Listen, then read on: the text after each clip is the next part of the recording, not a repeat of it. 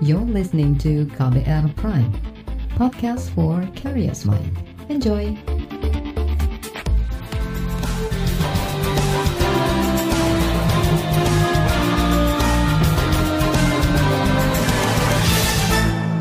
Halo, selamat sore saudara. Apa kabar Anda sore hari ini? Kembali KBR Sore siap untuk menjadi teman Anda selama kurang lebih 30 menit ke depan. Hari ini tanggal 14 Maret 2022. Sore ini saya mau ajak Anda untuk membahas usulan penundaan pemilihan umum 2024 yang terus bergulir. Usulan itu sebelumnya disampaikan tiga pimpinan partai di parlemen, yakni Muhaimin Iskandar dari PKB, Erlangga Tarto Golkar, dan Zulkifli Hasan dari PAN. Kemudian, belum lama ini Menteri Koordinator Bidang Maritim dan Investasi, Luhut Binsar Panjaitan, turut mendengungkan isu penundaan pesta demokrasi. Usulan dari unsur pemerintah dan pimpinan partai politik itu kemudian menimbulkan keraguan di publik terhadap komitmen pemerintahan Jokowi Maruf Amin beserta partai koalisi dalam menjalankan demokrasi dan mematuhi konstitusi. Sebab Undang-Undang 1945 mengatur pemilu dilaksanakan lima tahun sekali, sedangkan masa jabatan presiden dibatasi dua periode. Selama kurang lebih 30 menit ke depan, saya Reski Mesanto, saya akan ajak Anda untuk membahas ini selengkapnya di KBR Sore. Saudara, Menteri Koordinator Bidang Maritim dan Investasi Luhut Binsar Panjaitan merespon wacana penundaan pemilu 2024 yang sebelumnya disuarakan sejumlah pimpinan partai, antara lain Muhaimin Iskandar. Luhut menyebut penundaan pemilu dan perpanjangan masa jabatan presiden sah-sah saja dilakukan dan lumrah dilakukan di negara demokrasi seperti Indonesia. Berikut pernyataan Menko Marves Luhut Binsar Panjaitan dikutip dari YouTube Dedi Corbuzier. Soal mungkin atau tidak mungkin itu, kan itu nanti DPR MPR juga yang menentukan. Tapi bahwa ada wacana-wacana macam-macam di publik kan itu kan bagian daripada demokrasi. Jadi ada yang bilang misalnya hashtagnya turunkan Jokowi, gitu. so what? Ya udah. Tapi kalau sampai di situ aja kan biar aja. Terus ada yang bilang sekarang Jokowi perpanjang, ya udah, gitu. ya sudah. Tapi kalau ini suara ini membesar, ya silakan mau ditanggapi atau tidak gitu. Kan tergantung daripada perwakilan rakyat juga. Luhut mengklaim Presiden Joko Widodo tegas akan taat pada konstitusi. Ia mengklaim wacana perpanjangan masa jabatan presiden dan penundaan pemilu berkembang dari keinginan rakyat. Padahal dalam laporan majalah Tempo, Luhut diduga mengumpulkan beberapa petinggi partai untuk membahas usulan penundaan tersebut dan menyampaikannya ke publik. Pak Jokowi itu apa urusannya? Dia kan sudah sempat sebutkan bahwa saya taat pada konstitusi. Udah jelas itu. Konstitusinya sekarang ini dua periode, beliau taat dua periode. Tapi kalau tiba-tiba nanti ada yang bilang, Wah, kita rakyat ini minta begini-begini terus DPR berproses partai politik berproses segala macam terus sampai misalnya di MPR bilang karena keadaan situasi seperti tadi yang Dedi bilang ya udah kita tunda dulu deh satu hari atau setahun atau dua tahun atau tiga tahun ya itu kan sah-sah aja. Luhut lagi-lagi mengklaim mempunyai data yang mencakup suara 110 jutaan rakyat yang menginginkan pemilu ditunda. Kata dia, data itu menyebut rakyat ingin hidup tenang dengan ekonomi yang terjamin. Data itu juga menyebut rakyat tak ingin di masa ekonomi yang sulit, duit triliunan rupiah malah keluar dari kas negara hanya untuk pesta demokrasi. Sementara itu pernyataan Luhut ini bertolak belakang dengan pernyataan Presiden Joko Widodo sebelumnya. Di tubuh pemerintah sendiri sampai sekarang tidak pernah ada pembahasan tentang penundaan pemilu maupun penambahan masa jabatan presiden dan wapres. Baik untuk menjadi tiga periode maupun untuk memperpanjang satu atau dua tahun. Tidak ada di pemerintah. Sama sekali tidak pernah ada pembicaraan masalah penundaan pemilu dan pembahasan masa jabatan tersebut Pernyataan Jokowi tadi ditegaskan kembali Menteri Koordinator Bidang Politik, Hukum, dan Keamanan Mahfud MD. Ia mengklaim pemerintah tidak pernah membahas wacana penundaan pemilu dan perpanjangan masa jabatan Presiden dan Wakil Presiden di rapat Kabinet. Tanggal 14 Februari 2024 itulah yang kemudian disetujui oleh DPR, KPU, dan pemerintah melalui raker di DPR tanggal 24 Januari 2022. Setelah itu Presiden menekankan lagi kepada saya selaku Menko Polhukam dan Mendagri agar betul-betul menyiapkan semua instrumen yang diperlukan untuk pelaksanaan pemilu dan pilkada serentak tahun 2024. Dengan demikian, sikap Presiden sudah jelas tentang jadwal penyelenggaraan pemilu tahun 2024. Jadi tidak perlu disah lagi ke masalah-masalah yang di luar itu yang menjadi urusan urusan di luar pemerintahan. Mahfud menyebut Presiden Joko Widodo sudah memerintahkan jajarannya untuk segera melaksanakan tahapan-tahapan pemilu sesuai jadwal yang ditetapkan yakni 14 Februari 2024. Saudara itu tadi Menko Poluka Mahfud MD. Baiklah kita break sejenak dan setelah break akan saya hadirkan informasi mengenai masyarakat ramai-ramai menolak pemilu 2024 ditunda. Suara-suara masyarakat itu akan kami rangkum dalam laporan khas KBR sesaat lagi. Tetaplah di KBR sore. You're listening to KBR Pride, podcast for curious mind. Enjoy!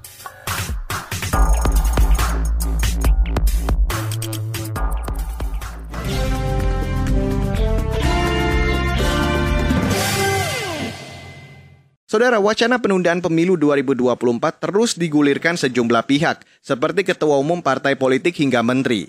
Di sisi lain, kelompok masyarakat tidak kalah terus menyuarakan penolakan terhadap wacana itu. Mengapa masyarakat menolak? Berikut saya hadirkan laporan khas KBR yang disusun Reski Novianto. Dari seluruh masukan itu saya mengusulkan pemilu tahun 2024 ditunda satu atau dua tahun. Ditunda satu atau dua tahun agar momentum perbaikan ekonomi ini tidak hilang dan kemudian tidak terjadi fresh untuk mengganti stagnasi selama dua tahun masa pandemi. Ketua Umum Partai Kebangkitan Bangsa Muhaimin Iskandar merupakan salah satu petinggi partai yang getol menyuarakan usulan penundaan pemilu 2024. Dia beralasan mendapat masukan dari pelaku usaha kecil, pengusaha, hingga pengamat. Sejumlah petinggi partai juga mendukung usulan itu, seperti Ketua Umum Partai Amanat Nasional Zulkifli Hasan. Tak cuma mereka, Ketua Umum Partai Golkar Erlangga Hartarto yang juga merangkap jabatan Menko Perekonomian, serta Menteri Koordinator Bidang Maritim dan Investasi Luhut Binsar Panjaitan berada di gerbong pendukung penundaan pemilu dengan berbagai alasan. Namun suara penolakan tak kalah keras. Salah satu ormas terbesar di Indonesia, Muhammadiyah, menolak gagasan pemilu ditunda. Sekretaris Umum PP Muhammadiyah Abdul Mukti menyebut gagasan penundaan pemilu berpotensi melukai jiwa semangat reformasi dan aturan dalam Undang-Undang Dasar 1945. Eh, saya dalam berbagai kesempatan tidak bersetuju dengan gagasan penundaan pemilu itu sah-sah saja orang bicara apa saja ini negara demokrasi tetapi kalau sampai itu terjadi menurut saya itu melukai semangat reformasi dan itu juga tidak sesuai dengan jiwa dan semangat Undang-Undang Dasar 45 yang dengan amandemennya itu eh, menuliskan masa jabatan presiden adalah dua periode. Sekretaris Umum PP Muhammadiyah Abdul Mukti mengatakan gagasan itu dikhawatirkan akan menjadi warisan kepemimpinan yang kurang baik dan tidak menjadi teladan generasi muda. Dia juga menyinggung soal sikap etis dan moral yang harus ditunjukkan penguasa kepada rakyatnya dalam menyudahi tongkat kepemimpinan kepala negara. Penolakan serupa disampaikan oleh organisasi buruh. Presiden Konfederasi Serikat Pekerja Indonesia KSPI sekaligus Presiden Partai Buruh Said Iqbal bahkan mengancam mengerahkan kekuatan buruh untuk menolak penundaan pemilu partai buruh, serikat buruh, tidak hanya serikat buruh, serikat petani, serikat nelayan, guru honorer, ojol, kita sepakat people power. Karena kekuasaan itu kan di tangan mereka. Mereka bisa aja mengamandemen Undang-Undang Dasar 45 kan, kalau parlemennya mayoritas setuju, walaupun sekarang belum ya, mayoritas masih tidak setuju. Tapi kalau mereka menggunakan kudeta konstitusi, walaupun itu dibenarkan, kita akan people power. Mogok nasional, stop produksi. Di lain pihak, organisasi Nahdlatul Ulama melalui Ketua Umum PBNU Yahya Kolil Stakuf menilai penundaan pemilu masuk akal, walaupun pernyataan itu tidak mewakili warga Nahdiyin. Berdasarkan survei yang digelar Indikator Politik Indonesia pada awal Maret lalu, sebagian besar warga Nahdlatul Ulama menolak wacana penundaan pemilu. Ini disampaikan Direktur Eksekutif Indikator Politik Indonesia, Burhanuddin Muhtadi. Orang yang merasa dekat dengan NU, meskipun ketua BPNU-nya merasa bahwa penundaan pemilu itu masuk akal, 71 persen warga NU mengatakan pemilu tetap harus diadakan di tahun 2024. Apalagi warga Muhammadiyah, lebih tinggi lagi. Jadi sebenarnya kita berhak untuk menanyakan, para elit yang setuju penundaan itu sedang menyuarakan siapa? Burhanuddin Muhtadi mengatakan penolakan penundaan pemilu dari warga Muhammadiyah jauh lebih banyak dari warga NU. Penolakan masyarakat terhadap usulan penundaan pemilu 2024 juga diperkuat jajak pendapat yang dilakukan Lembaga Survei Indonesia LSI. Direktur Eksekutif LSI Jayadi Hanan mengatakan sebanyak 68 hingga 71 persen responden menginginkan pelaksanaan pemilu 2024 tetap sesuai konstitusi. Wacana penundaan pemilu sudah diketahui oleh hampir seluruh warga, mayoritas uh, menolak urus, urus, uh, usulan ini, baik karena alasan ekonomi, pandemi, maupun alasan uh, IKN. Jayadi Hanan menambahkan 64 persen warga tetap menginginkan kepemimpinan nasional digelar melalui pemilu 2024 meski masih dalam kondisi pandemi. Laporan ini disusun Reski Novianto. Saya Fitri Anggreni. Dan selanjutnya di KBR sore akan saya hadirkan informasi mengenai Dewan Perwakilan Rakyat atau DPR dan Dewan Perwakilan Daerah atau DPD menanggapi usulan penundaan pemilu di 2024. Informasi selengkapnya akan saya hadirkan sesaat lagi. Tetaplah di KBR sore. You're listening to KBR Pride, podcast for curious mind. Enjoy.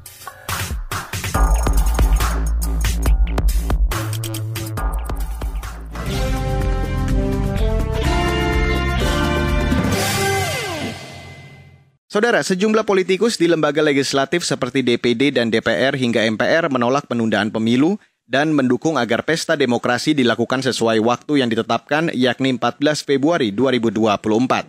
Berikut saya hadirkan pernyataan Wakil Ketua Komite 1 Dewan Perwakilan Daerah Republik Indonesia, Abdul Holik. Tapi sebenarnya bagaimana kalau kita lihat di kelembagaan negara? Nah, di DPD misalnya, Mbak April dan Bapak sekalian, tidak pernah sekalipun sebenarnya membahas isu PMJP ya, perpanjangan masa jabatan presiden ini.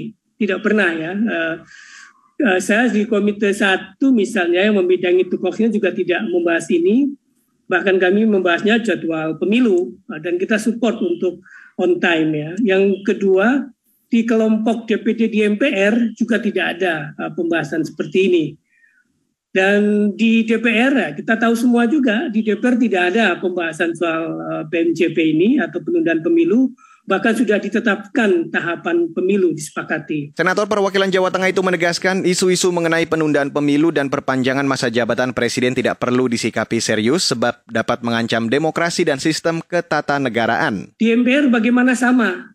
Di MPR pun tidak ada sama sekali agenda untuk membahas masalah ini dan saya pernah sempat menjadi pimpinan di Badan Pengkajian MPR itu isunya itu justru sedang membahas haluan negara jadi kita tahu di MPR ada tujuh rekomendasi yang sudah berjalan sejak periode sebelumnya.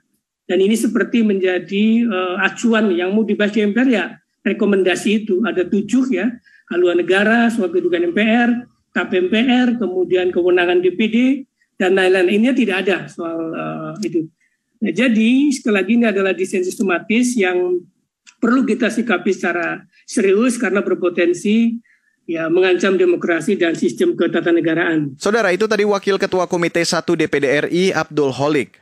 Sebelumnya, sejumlah fraksi di DPR juga menolak penundaan pemilu di 2024. Misalnya, fraksi PDI Perjuangan yang tetap menolak wacana penundaan maupun perpanjangan masa jabatan Presiden Joko Widodo.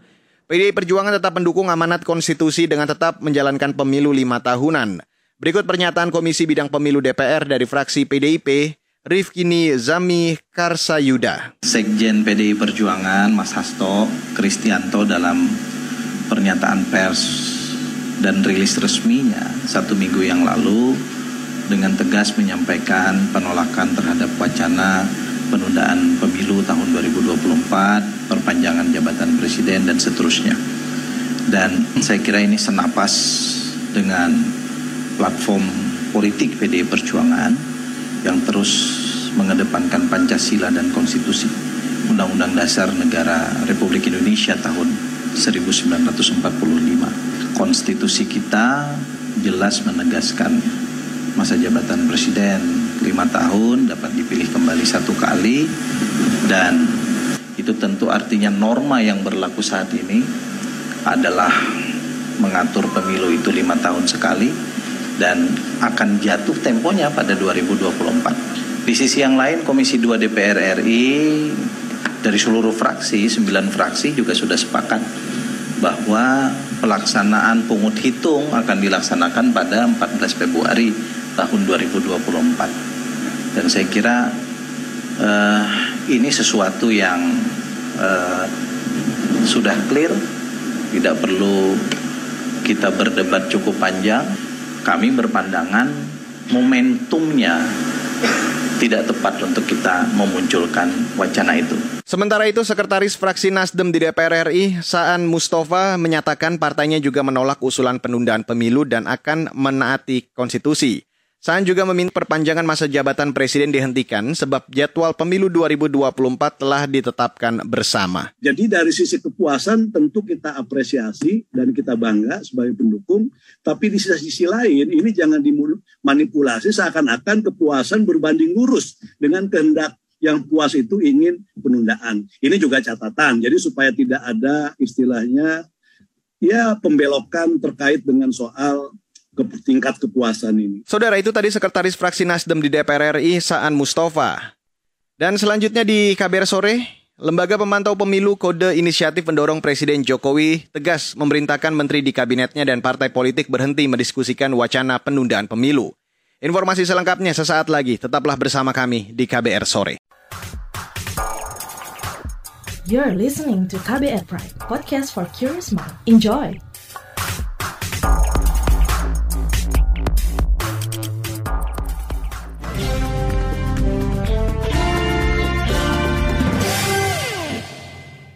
Saudara, Lembaga Pemantau Pemilu Kode Inisiatif menilai tidak memperhatikan esensi kedaulatan rakyat dalam demokrasi. Ini disampaikan menyikapi menguatnya isu penundaan pemilu dan perpanjangan masa jabatan presiden. Kode Inisiatif menilai esensi pemilu yang sebenarnya adalah pesta rakyat dan terkait pemilu serta masa jabatan juga sudah jelas diatur dalam konstitusi. Karena itu lembaga ini mendorong Presiden Jokowi tegas memerintahkan menteri di kabinetnya berhenti mendiskusikan wacana penundaan pemilu Begitu pula kepada partai politik. Dan untuk membahasnya, saya ajak Anda untuk langsung mendengarkan wawancara jurnalis KBR Astri Septiani dengan pelaksana tugas Ketua Umum Konstitusi Demokrasi. Inisiatif Viola Reininda. Terkait isu penundaan pemilu yang semakin menguat seiring dengan komentar menteri-menteri di Kabinet Jokowi yang juga mendukung hal ini, bagaimana pendapat Anda, Mbak? Uh, isu penundaan pemilu ini jadi salah satu sebenarnya kontinuitas rentetan legasi yang buruk ya dari pemerintah periode yang sekarang. Mbak. Kalau kita lihat di tahun-tahun sebelumnya itu kita sudah berhadapan dengan kemunduran demokrasi berupa pembentukan undang-undang yang tidak partisipatif dan juga tidak sesuai dengan nilai-nilai konstitusi seperti itu. Rentetan legacy yang buruk ini bertambah lagi di isu penundaan pemilu. Penyelenggaraan pemerintah yang sekarang itu sama sekali e, seperti memakai kacamata kuda dan tidak memperhatikan apa esensi dari daulat rakyat dalam demokrasi seperti itu. Makanya ada pandangan-pandangan yang mau menunda pemilu atau memperpanjang masa jabatan presiden dan wakil presiden. Mbak teman-teman koalisi termasuk kode inisiatif kan sejak awal menolak penundaan pemilu ini. Apa alasannya dan apa dorongannya bagi pemerintah? Iya, uh, alasannya saya pikir simpel ya kalau misalnya memang partai politik ataupun sejumlah menteri di kabinet itu memahami apa isi dan makna dari konstitusi seperti itu. Yang pertama secara konstitusional itu sudah saklek diatur lama masa jabatan presiden dan wakil presiden sekaligus lama panjang periodenya seberapa lama seperti itu ada di pasal 7 dan juga pasal 22E ayat 1 sudah jelas sekali ini tidak perlu mem, tidak memerlukan penafsiran yang kompleks seperti itu. Nah, selain itu juga secara konstitusional kita juga mesti memaknai histori kenapa pasal 7 dan juga pasal 22 ayat 1 itu diatur seperti itu secara eksplisit di dalam undang-undang dasar.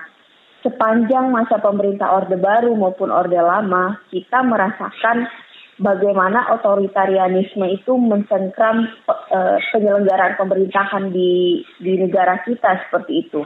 Jadilah kekuasaan otoritarianisme dan tidak uh, dan tidak memberikan keadilan maupun pemenuhan-pemenuhan hak-hak konstitusional bagi masyarakat seperti itu.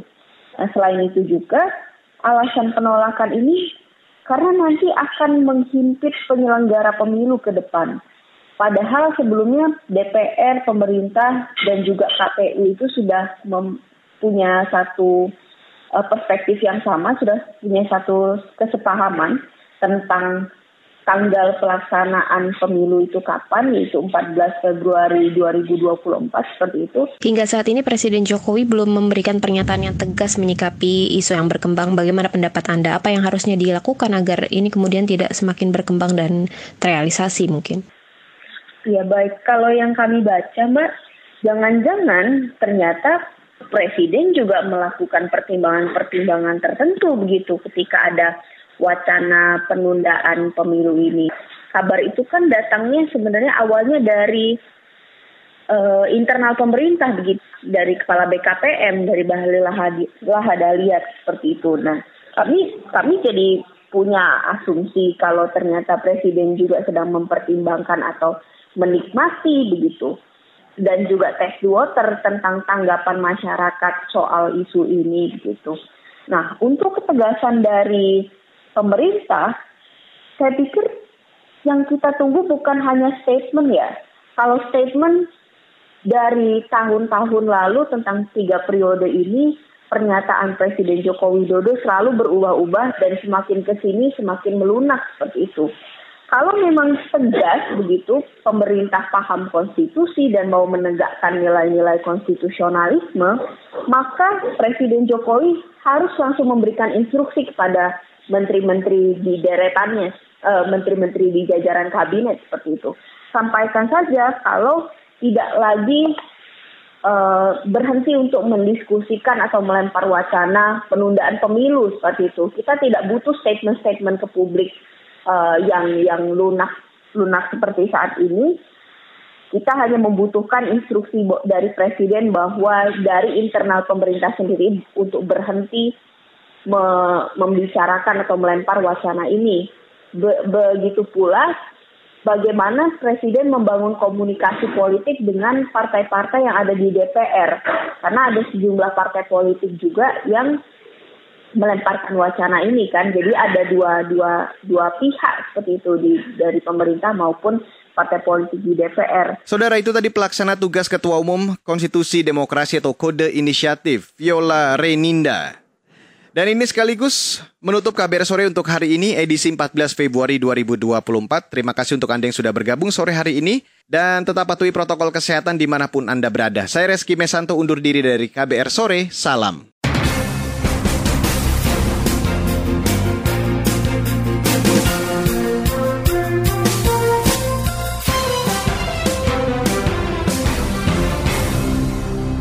KBR Prime, cara asik mendengar berita. KBR Prime, podcast for curious mind.